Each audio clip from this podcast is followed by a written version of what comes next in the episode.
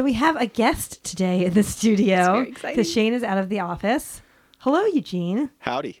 So, Eugene, introduce yourselves to our to our lovely audience. Uh, hi, everybody. My name is Eugene Ale. I am uh, actually in the finance department here at A G U. Um, been here for about a year and a half, and I'm really excited to be here. I Eugene love... told me it was his Eugene told me it was his dream to be on this podcast. So no, we're really we're is. letting I him said... we're allowing him to live out his dream right now. Everyone, I'm thrilled to be here. So speaking of dreams, did you ever hear of that guy whose I guess dream was it to fly? Oh.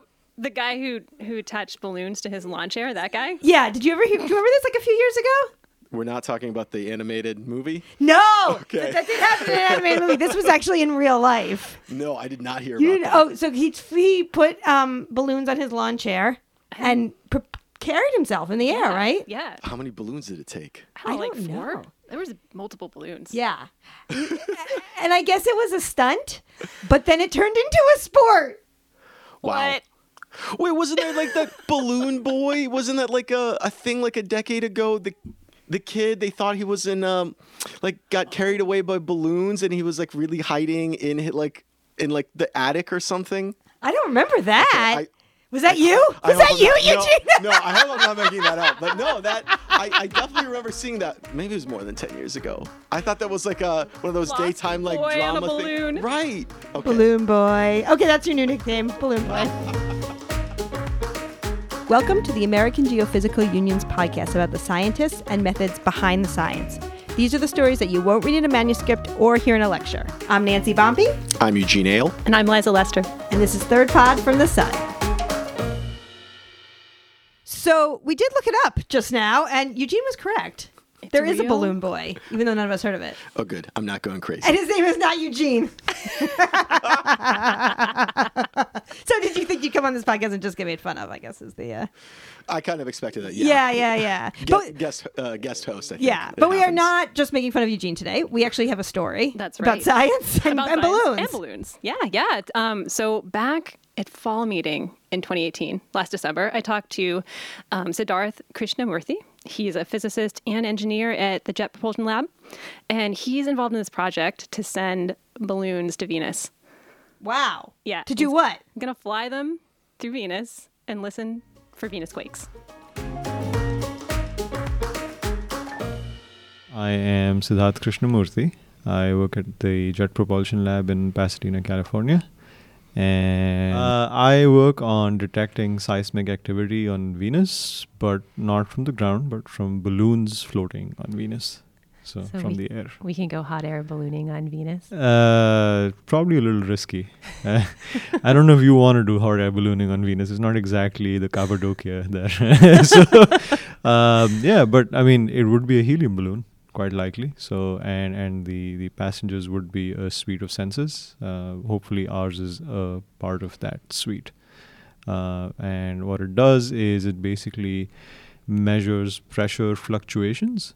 Um, and it so seismic activity produces some of these pressure fluctuations, and so what we hope to do is record these pressure fluctuations and be able to sort of say produce a map of quakes on Venus, and so, so that's the exciting part of it. Have the balloons been tried before? They have actually. So a lot of people would find this very surprising, but as early as the nineteen eighties, uh, the Soviet Union floated a couple of balloons in the Venus atmosphere. Uh, they're called the Vega balloons. Она также вышла в запланированную точку и направила на Венеру спускаемый аппарат.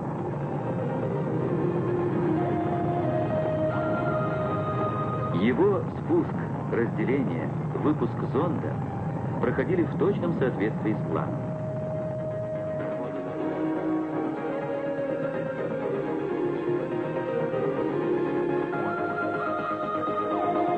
And almost immediately they actually sort of testified to the utility of balloons on Venus because, um, you know, where the landers lasted for a few hours, the balloons were still going after two days.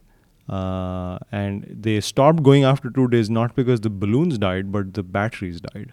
So they may have been, the balloons may have been going on for like a few more days after that. So, so, so we actually have heritage of balloons having been floated on Venus.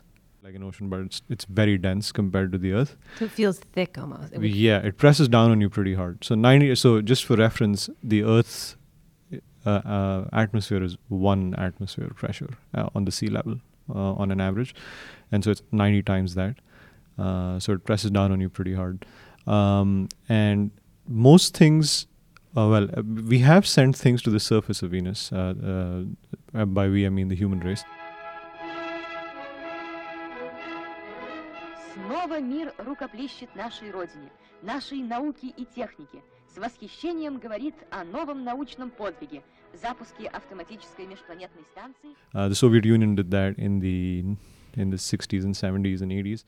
Uh, called the Venera landers, uh, and nothing has survived for longer than a few hours, and that's primarily because the electronics don't like four hundred sixty degrees. So you know, anyone who's ever touched any piece of electronic hardware knows that it's going to die pretty quickly in that in that environment. Why yeah. is it so hot? It has a lot of carbon dioxide. So uh, I think it's ninety-eight percent.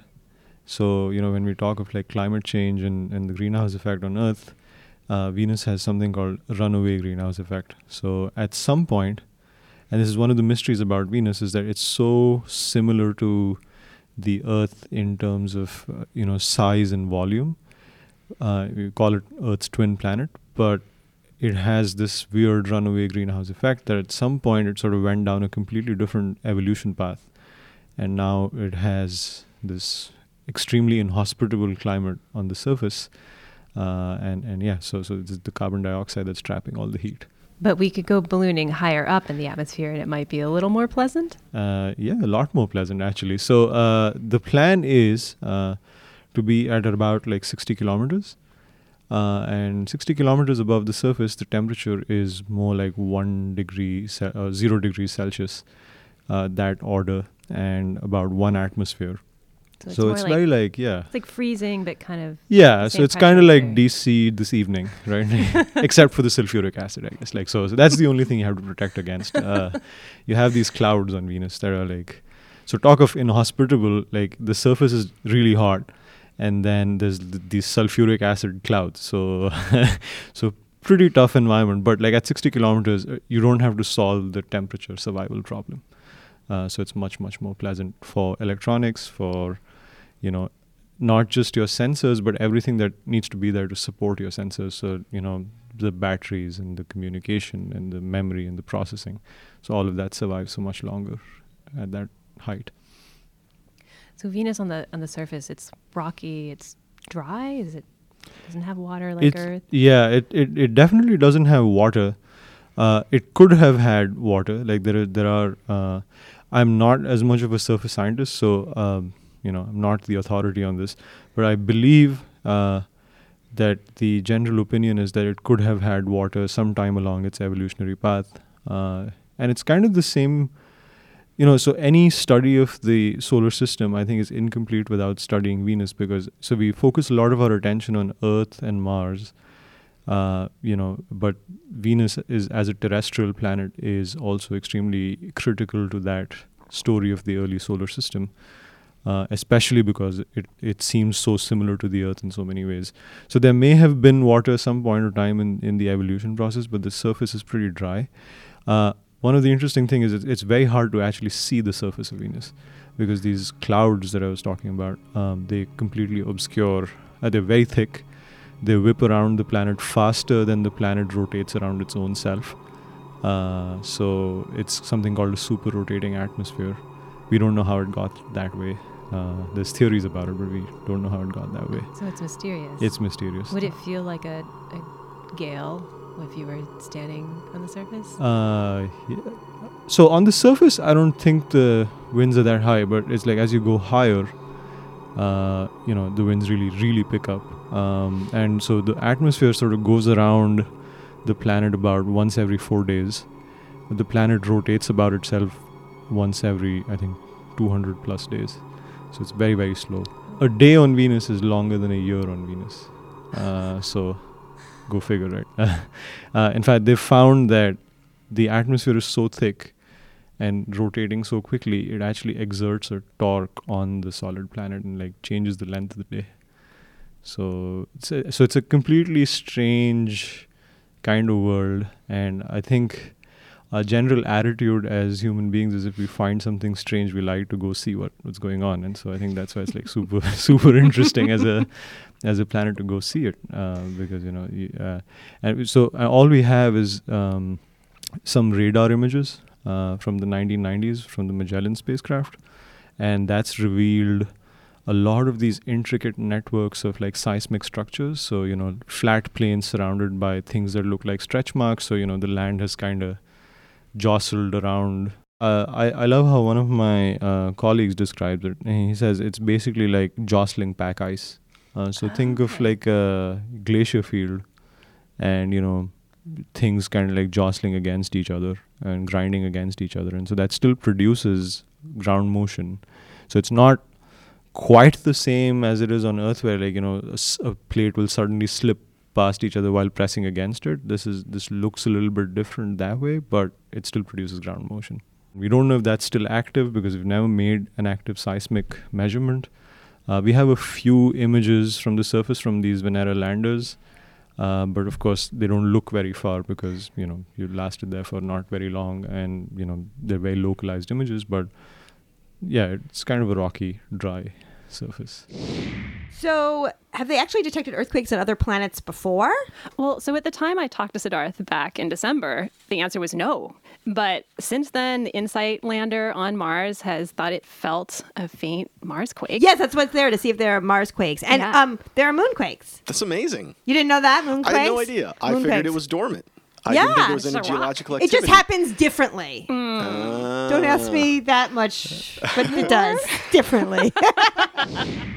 You were mentioning that it looked like there could be some tectonics maybe going on on mm-hmm. Venus, so we don't know. Mm-hmm. So I think a lot of people probably wouldn't know. Like, other planets aren't always like Earth. They don't always have earthquakes or these tectonic plates mm-hmm. that move on mm-hmm. the surface. So mm-hmm. tell tell me about. I mean, you may have to tell us also about Earth. How sure. how is Earth's um, sort of activity different from Venus or from what Venus? we what we know about Venus? Yeah. So on Earth, um, you know, we have these like giant continental plates. Uh, and these plates move against each other and like press against each other, and you know that's how landforms are created and destroyed. Uh, and every time these plates sort of slip past each other, or you know have some pressure release, you get an earthquake. Now it's generally agreed upon that Venus does not have these large-scale plates, but if you look at this Magellan data. Uh, And a lot of our very smart friends in the geology community uh, look at these Magellan data. Uh, you find lots and lots and lots of telltale signs of some sort of seismic behavior. Now, we don't know if that happened in the last, you know, like a billion years ago, or if it happened in the more recent geological past. Uh, but there are these, you know, so like I said, there's like a flat plain surrounded by these stretch mark-like looking things. Uh, there are these tesserae on Venus, which are which have fascinated people for a really long time. Uh, there's a bunch of structures that look like shield volcanoes, uh, and we don't know if they're active. We don't know if there's active volcanism. So when we want to make seismic measurements, we not only we're not only interested in the Venus quakes, we're also interested in Venus volcanism if it exists. Uh, so just even figuring out whether it's active at this time uh, is like a huge deal. Yeah.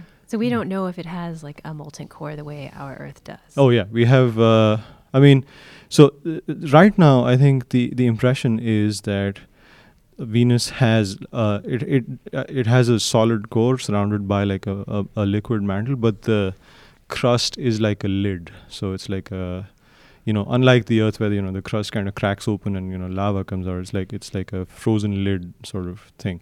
Uh, but there's new arguments that suggest, especially looking at some of these geological properties, that it's somewhere between like a stagnant lid and what the Earth's situation is with like massive plates. So like there's like, s- so, which is again interesting because it occupies this like sort of weird middle ground, which can tell us a lot about like how, you know, the planet's evolving. Um, yeah, so, so it has, um, so, but we know then very little about what's going on underneath that crust. We do know it's a very thin crust because It's it's kind of it's it's so hot, right? Like so, the crust doesn't cool very easily, Uh, and in fact, I think the general opinion is that if there is active seismic activity going on, it's in these like planar regions surrounded by these belts, because that's where the crust is probably the thinnest. And so that's how it like tends to jostle around. But we, again, all of this is educated speculation because we haven't made a direct measurement of it. Yeah. So it's more like a crust that's just set harder and it, it can't move as yeah. much the way the, ba- way the surface basically. Of the Earth does. So uh, if if it's a uh, um, yeah, and, and it's it's it's kind of. Uh, So the idea is that, you know, there's heat inside the planet, and now that heat ha- heat creates pressure, right? And that pressure has to sort of let go somehow. Uh, on Earth, we see that through like volcanic explosions and, and earthquakes, and you know, so that's the stress release mechanism. Uh, on Venus, uh, one of the speculation uh, or one of the ideas is that there is this uh, kind of like catastrophic resurfacing. So it's not, you know, so not that the whole planet sort of suddenly gets resurfaced, but large parts of the planet sort of periodically, you know, and when I say periodically, I'm talking of everything in geological timescale. So this this period is really long. uh, so a lot of times, like uh, it, it may be that the you know this this this sort of resurfacing event where like you know the mantle sort of pours out and just covers entire areas, but we don't know th- when this happened or if this has happened. Uh, but what we do know is that there's no like large-scale continental plate tectonic sort Tectonics. of thing. Yeah. Oh, but you're saying it could crack open and you could have essentially lava, like material it hasn't pouring happened, over the surface? It hasn't happened in the recent geological past. Mm-hmm. Uh, and again, I think you should confirm this with someone who is more educated about this okay. than I am. Uh, but but there is uh, there is sort of... Uh, you know, there is theorizing around it in that, uh, you know, in in its geological past, there have been events where, you know, yeah, the, the crust kind of cracked open and then like a b- bunch of mantle material just poured out and resurfaced certain areas. Mm-hmm. Yeah. So how can how can earthquakes and other natural seismic activity tell us about what is interior to a planet? Uh, so on Earth, uh, in fact, we know so much about the Earth's interior because we have this giant network of seismometers uh, all around the planet. And so what happens is, you know, when a quake happens somewhere in the Earth's interior, uh, it sends out these seismic waves, and these seismic waves are traveling through a medium, uh, you know, so through the Earth's mantle and, and th- through Earth's crust, rather. Uh, So when it's traveling through the Earth's crust, like it reaches these different stations at different points of time. And like, you know, you can look at the time of arrival and how the waves change as they travel through the Earth uh, and, and sort of invert that for what the Earth actually looks like. So it's kind of like uh, doing, you know, when you go to the hospital and do an X-ray, it's in a in a certain sense like that, right? So, so you just look at how the waves have changed Uh, as they travel from one place to another, and that tells you a lot about the interior. So I wonder if they just sit around waiting for earthquakes to get the data they need? I mean, they kind of do. I mean, um, you can listen for like a nuclear explosion, I guess. But actually, so they have this thing called a seismic hammer. A seismic hammer? Cool. Yeah, that you can use to make a little earthquake. That sounds pretty cool. So we actually did an experiment kind of like that uh, last year. Uh, we because you know on Earth you don't really know when an earthquake is going to happen, so we went out to uh, the Nevada desert uh, and we used this thing called the seismic hammer, uh, very aptly named. Uh, and just to give you a sense of scale, this thing's probably so it's it's thirteen tons, so it's uh, thirty thousand pounds, pretty heavy for a hammer, uh, and it's it's about ten meters or so high, so it's pretty high. Uh, and so this thing essentially dropped this thirteen ton weight on the ground, and you can imagine that produces a little bit of shaking, and we had seismometers sort of pick up the shaking, but we also had barometers, uh, so pressure sensors, pick up the sound of the air as it's shaken by the ground. So, you know, so the ground kind of shakes the air, and we're able to pick that up as well. So you're so listening for the earthquake. We're, we're listening for the quake. Well, uh, listening is a little bit of a misnomer because okay. this is uh, this is infrasound. So infrasound is uh, pressure waves under twenty hertz, uh, and twenty hertz, as you know, is the lower limit of human hearing. Mm-hmm. So Uh, you know, maybe if you're an elephant, you could hear some part of it. You can't hear it. You can't hear this. Yeah. Or we can't hear it. But yeah. It's the same concept. It's the same sound. concept. Yeah. Yeah, yeah. yeah. It's the way that that's right. what sound is. It's right. changes in pressure that right. yeah. we're detecting in our ears. Yeah. But you are detecting it with instruments. Instruments, exactly. Yeah. Yeah. Pressure yeah. sensors. Yeah. So how do you how do you lift a, did you say thirteen ton?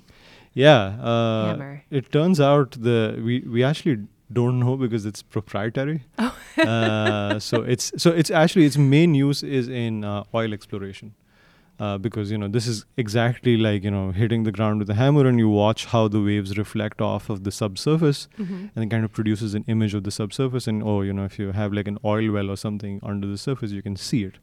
Uh, so.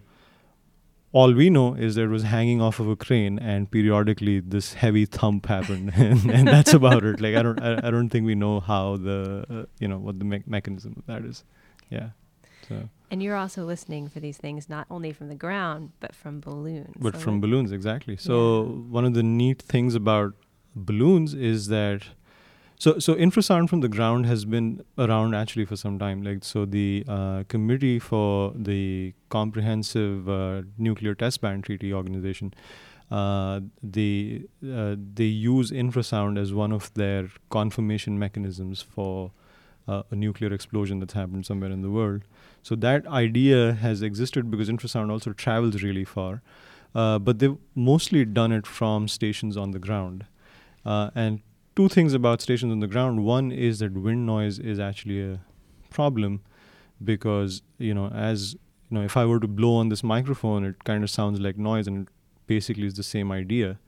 Uh, but a balloon, uh, when the wind shifts, the balloon kind of flies with the wind. So it sees very little noise because, you know, you're not really feeling a breeze on the balloon.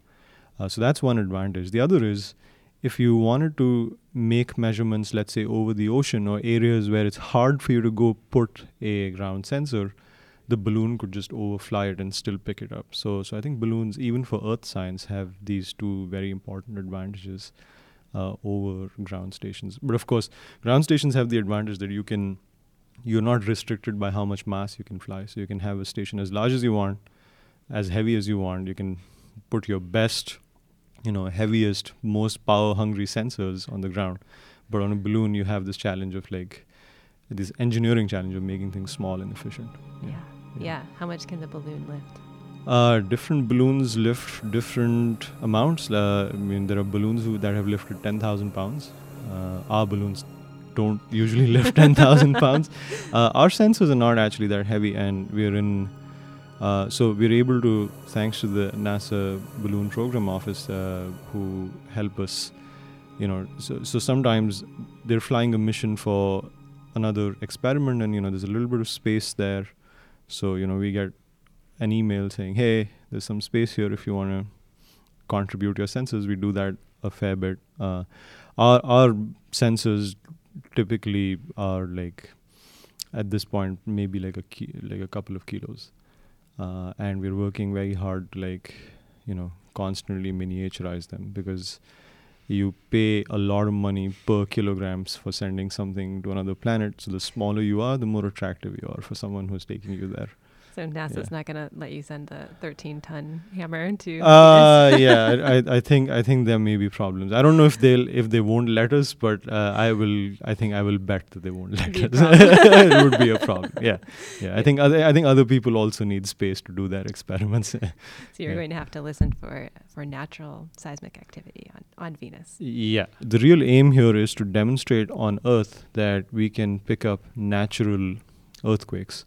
Uh, so what we want to do is put our sensors on balloons uh, and fly them in the stratosphere uh, and and fly them over areas that have high seismic activity. Uh, and if we can demonstrate uh, that we can pick up one of these quakes on the Earth, um, the atmosphere on Venus is much thicker than the Earth. And so the, the energy from the shaking of the ground uh, couples into the atmosphere much more effectively Uh, on Venus, so sixty times more effectively. So if you can pick this up on the Earth and the signal exists on Venus, you can be fairly sure that I- the signal level on Venus would be higher. And the atmosphere will actually help you. Yeah, exactly, yeah. because it's so thick. Yeah. So Have you ever been up in a balloon? I haven't, as it turns out. Uh, in in this in this Nevada experiment, uh, we had one of our colleagues in a hot air balloon, uh, and that would have been cool. Except it was a really hot day, uh, and uh, I'm told it wasn't uh, it wasn't all that fun. But uh, but yeah, I'd like to at some point. Uh, maybe not on Venus. Maybe no maybe hot air. Yeah, maybe no hot air balloons on Venus. But you know, I, I'd like to be in the air and, and see see what the view's like. Yeah. So they've been testing this stuff in the Nevada desert, obviously. That's right, yeah. They have not been to Venus, though. This is just their idea. That's right. This team hasn't been to Venus.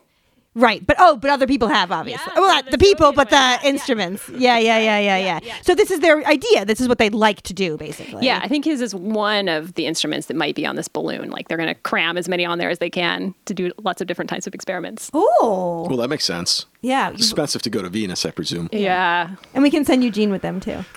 Have to make a little more space. Boy. Did you always want to do planetary research? I think so. Uh, I mean, I, I also wanted to be an astronaut. I kind of still do, uh, but I've I've tempered my expectations from life a little bit. But uh, I think along the way, I just got really excited about cool science in outer space. I mean, just that sentence sounds pretty cool, like cool science in outer space.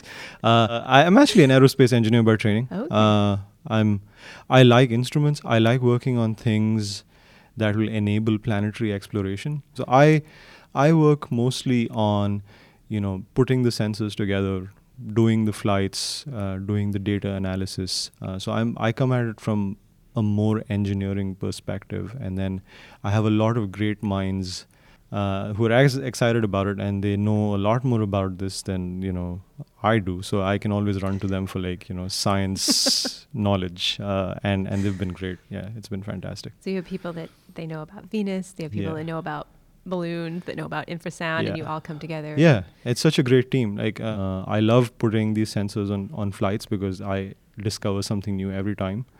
Uh, and I've the one thing I have learned is anything that I don't test eventually tells me to test it in some way or another.